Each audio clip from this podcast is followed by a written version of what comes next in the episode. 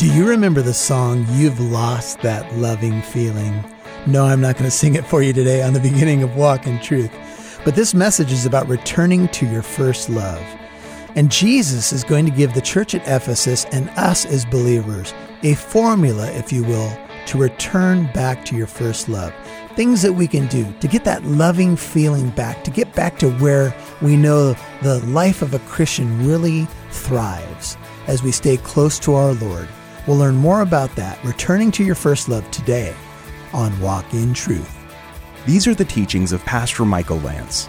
It's our goal to build up believers and to reach out with God's truth to all people.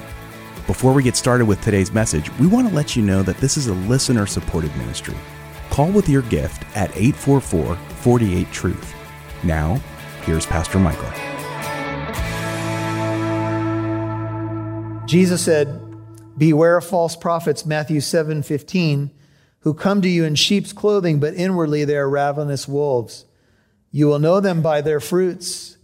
Grapes are not gathered from thorn bushes, nor figs from thistles, are they? Even so, every good tree bears good fruit, but the bad tree bears bad fruit. The Didache, which is a second century church manual, might be right, right at the turn of the century, said that the test for a true prophet is if they behave the same way that Jesus did. So you will know them by their fruits. You can analyze teaching, you can certainly look at someone's life and see what kind of fruit comes out. And so Jesus, commending them, says, You have perseverance, Revelation 2 3. You're hanging in there, you're fighting the good fight. You've endured for my name's sake. You've not grown weary. The idea is you've not gotten tired. All things commendable all great things uh, to be celebrated. And if you are a person who's hung in there tonight and you've not given up and you've not quit, quit on your walk or on your faith or on things that you know you've been struggling with, I think Jesus would applaud you tonight. And I think you can apply that to yourself. But here comes the criticism, verse 4. But I have this against you. So some have suggested that there's a model here for management principles. Let me just touch on that for a second. You all know that when you are looking to correct someone, it's always good to commend them for what they do well. Some of you are in managerial positions or you have been in the past. You got to call somebody into your office and you got to correct them for something. It's always good to commend them for what they're doing well. They can receive the criticism a little bit easier if you commend them first. Amen. This is actually a principle in Revelation 2. Jesus celebrates the church. You do well. You're good with theology. You're careful about testing men who claim to be apostles. You don't tolerate evil. You've hung in there. You've persevered. Good job. We've got to balance, just as a general rule, whether it's parenting or running a company, our criticism with our commendations. Amen. If you criticize somebody too much and you never commend them, they're going to lose heart. And sometimes you have to look really hard to commend certain people about things. Amen. Let's see, what can I think of? Have they done anything good in the last year? I don't know. Right? But sometimes we can overlook the good things that people do. Amen? We can miss it. And we're always pointing out their weaknesses and we never celebrate their strengths. That's a mistake. So Jesus gives us a roadmap here and he says, But I have this against you. And this is so poignant. It's so to the heart that it is that searchlight. And it's this He says, that you have left your first love. That's what I have against you. You've left your first love. The criticism, if you're taking notes and putting headings here, is that you've abandoned the love that you had at the first. What is this love? If you read 50 commentaries in the book of Revelation, you'd probably get at least three or four different opinions. Some people say what they lost was their love for one another. And that's certainly true that we can lose influence and light if we don't love each other. Jesus said, They will know that you are my disciples if you love one another. 1 John 3:14 written by the same author that's writing the book of Revelation says, "We know that we've passed out of death into life because we love God's people." And so certainly one aspect of this love could be their love for one another began to wane. Think about a church that is very good, they're very orthodox, they're very critical about testing doctrine and individuals. They might be more apt to become loveless because they're always on guard about making sure everybody's right and straight and true. And when you're doing that kind of assessment, you can sometimes lose the good parts of people and be overly critical. And somehow, churches and leaders of churches have to find that balance, and those of us who are part of the body of Christ. What was the leaving of this first love? Some say it was simply a, a leaving, and I say simply, although this is obviously not what anybody would want to happen, is that they had left their love for God that they had at the first. We can all resonate with that because we all know how excited we were, for those of us who've been Christians for a while, when we first met Jesus and the fire and the newness of that relationship. And it is, it parallels uh, a new relationship when you get married, right? Um, in the, in the dating stage, when you're courting with someone, you, your best foot is forward. And we try to tell people this in premarital counseling. You have seen the best of them. Just get prepared. Right? The old saying is go into marriage with your eyes wide open. And after you get married, keep them half shut. Right? It's true. And, and for some of us, you know, we can remember times when everything about Jesus excited us. And now we're just not quite there. The meter has waned. The gas tank is down a little bit. And we have to take a look and say, Lord, search my heart. Now, anybody who's had a long marriage here for decades knows that love deepens and changes, but you have to be intentional in marriage about keeping the fire of romance and closeness uh, there. Because people, and this is a book uh, written by Dennis Rainey some years ago, normally move towards isolation as years go by. We tend to move, we can, we just, it's easy to move towards isolation. You have to do uh, intentional things to stay close. And that was the title of the book, if you're interested, Staying Close by Dennis Rainey. And that was the whole precept, uh, concept of the book. Jeremiah 2 2, God says through the prophet, Go and proclaim in the hearing of Jerusalem, I remember the devotion of your youth, how as a bride you loved me, God speaking through Jeremiah, and followed me through the desert, through a land not sown. Uh, if you've ever read Jeremiah, you have to know it's a bummer of a book. Uh, many, many chapters. It's a long book, and it's basically this weeping prophet who has to tell Israel and Jerusalem that they've blown it and God's going to judge them. And God says early in the book, you know, you loved me with the love of a new bride back in the day when I rescued you out of Egypt, but now you've left your first love. Is that the parallel? There are others that say leaving their first love is their love for witnessing, that they've lost their light in the city of Ephesus, that their influence in that city, their lampstand that was once burning bright, now they're not witnessing to as many people anymore. They, they're no longer a city set upon a hill. They're supposed to be the light of the world, but their light is diminishing. They've lost their fervor for evangelism. They have lost their passion for souls. Is it possible that it could be all three? Wouldn't you say that all three kind of go together? If you lose love for God, you typically lose love for people. And if you're losing love for God, you lose love for evangelism. Love is the key. Love is the preeminent fruit. Everything flows from love. If I have the tongues of men and of angels, but have not love, I am nothing. I could have all, know all mysteries. I could speak with the tongue of tongues of angels. I could have all knowledge, but if I don't have love, I am nothing. Nothing. And so, 1 Corinthians 13, write down verses 1 through 3, applies.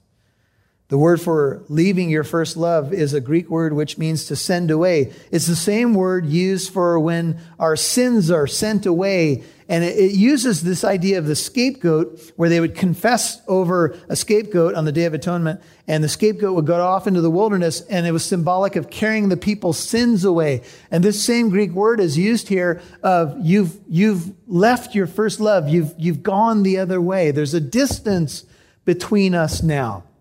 In the Bible, the greatest command is to love the Lord your God with all your heart, soul, mind, and strength. And the second is like it, to love your neighbor as yourself. That's, those are the two greatest commandments, which implies to me that love is an act of the will. Love is an act of the will. If you have distanced yourself from God, God has not moved. You'll hear more from Pastor Michael in a moment. You can now listen to Walk in Truth with Michael Lance wherever you go and whenever you want. That's because Walk in Truth can now be heard on your favorite podcast app. Apps like iPodcast, Spotify, Stitcher, iHeartRadio, Google Play, and much more. Simply open up your favorite podcast app and search Walk in Truth. Make sure you subscribe so you'll know when a new show is available. Thanks for listening and partnering with Walk in Truth.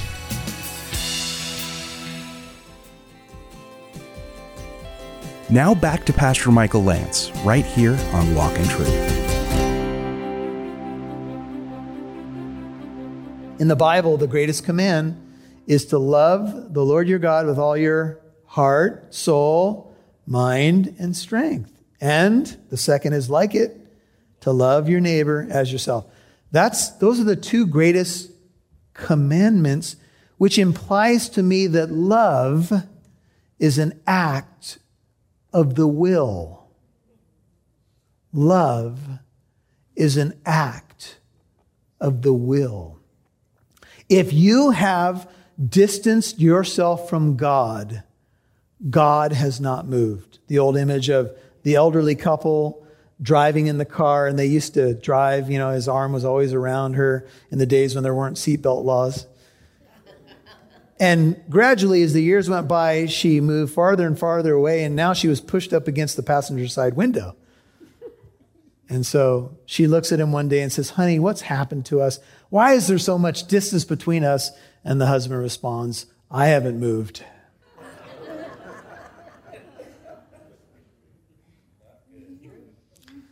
Look, if we're going to be honest tonight, and I think we need to be, each of us could ask some deep questions about how close are we. If love is truly an act of the will, then we don't have any excuses. We can make them all day long. Well, this, that. The seat's uncomfortable there. Seatbelt doesn't fit me quite right. We can make all of our excuses, but in the end, we have to ask the question that Hall and Oates asked Have you lost that love and feeling? Sorry.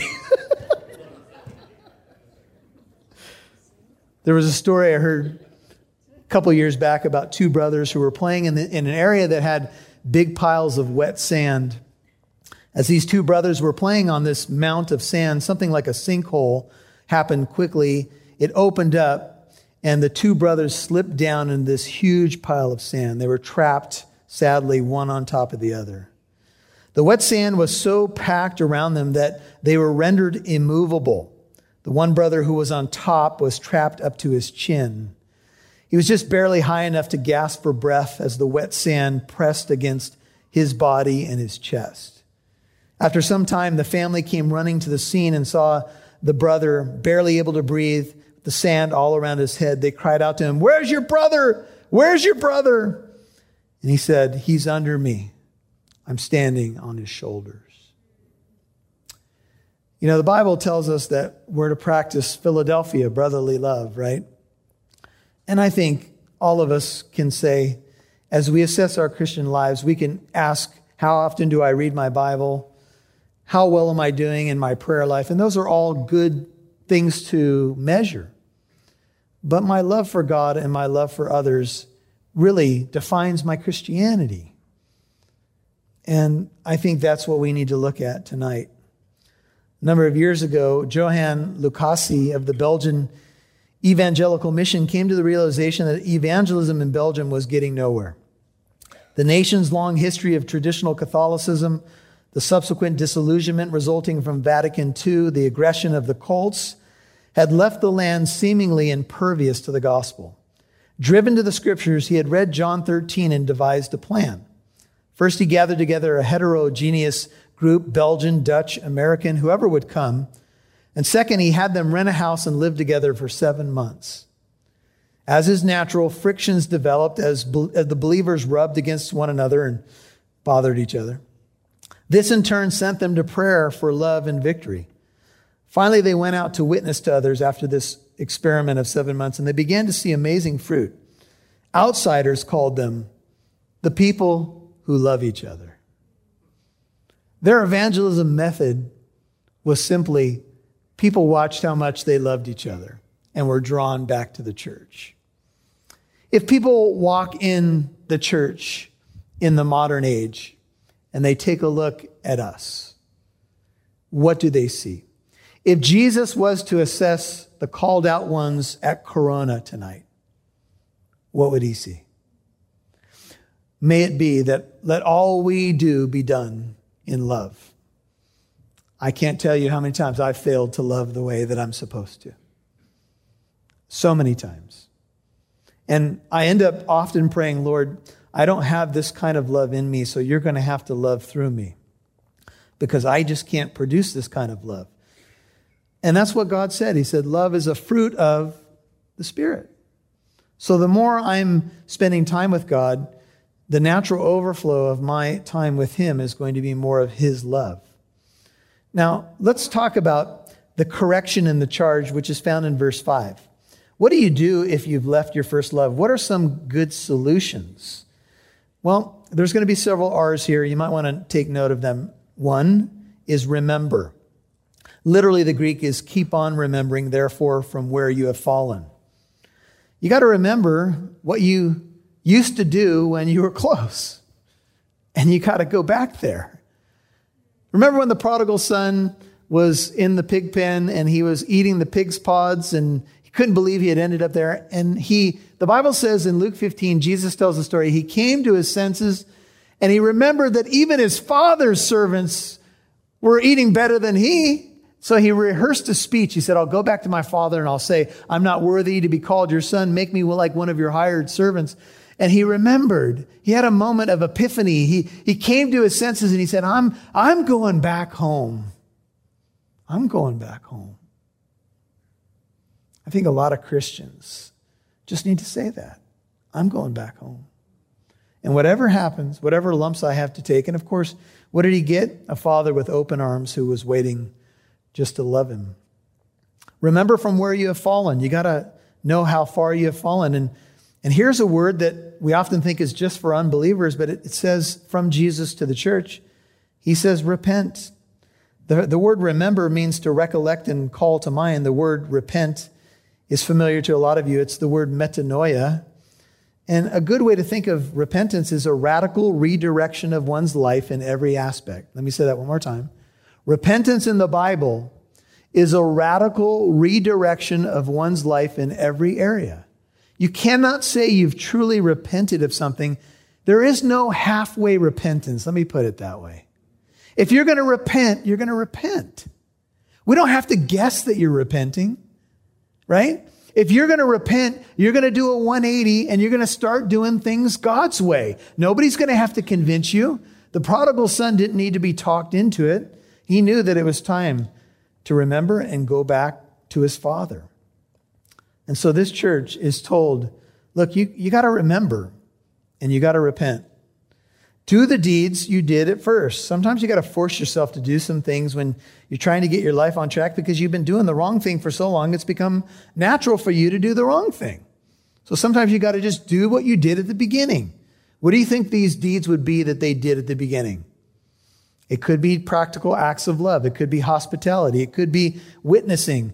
I'm not sure everything it means, but Jesus says, do the deeds that you did at first, or else, here's an or else. You thought only, only your father said it. Or else I am coming to you and will remove your lampstand out of its place unless you repent. Now, this is a serious warning. What does it mean? Well, if the lampstands represent the churches and the stars are the angels of the churches, and Jesus said, I'm going to take your lampstand unless you change, and the lampstand is something that what? Allows light to shine, then the conclusion is pretty, I think, basic. I'm going to take away your shining in the city of Ephesus. You're no, no longer going to have influence. Some people say it means you lose your salvation. I don't think that's what it means. I don't think that there's enough here to say that's what it means. But I think what Jesus is saying is if you want to have influence in this city, then you need to repent because you're losing your light in the city. Because a church that does not have love does not have light. Amen? Have you ever gone somewhere and you're like, man, these are, these people are serious. There's nobody even smiles in this place. Is this a library? Shh. Just walked in the door. I didn't even say anything to anybody. Shh. Here's a bulletin. Take it. Now, if you run into Paul uh, Hicks, the woohooer, there's two possibilities that will happen. He will either scare you to another church, or you will say, I've never experienced any kind of love like this. The holy kiss is a real thing.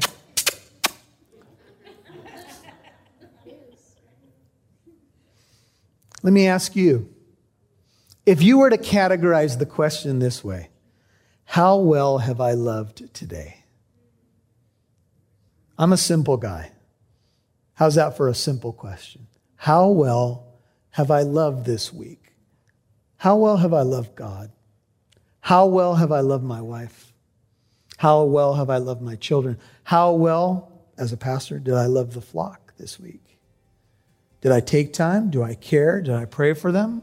Was I willing to weep with those who weep and laugh with those who laugh? How well am I loving? That's a pretty simple way to assess your Christian life, isn't it? Lord, what would you say about how well I love this week? Jesus says, if you don't change, you're no longer going to be a light in this city. Isn't that a scary prospect? You'll no longer shine for me. Oh Lord, my cry would be, then help me to love like you love. Because the one thing I want to do is have influence in this world until you take me home.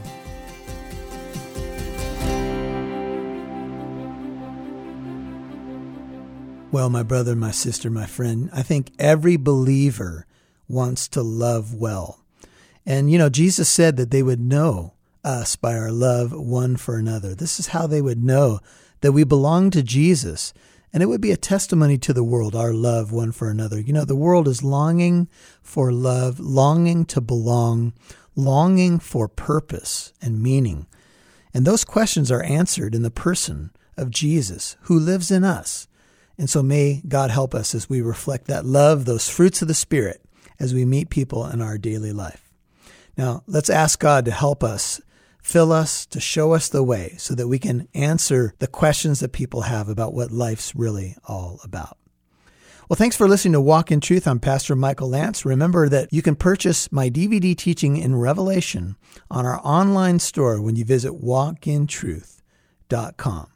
We have a teaching in Revelation 13, the intriguing teaching on the mark of the beast. What is it? Who might this person be?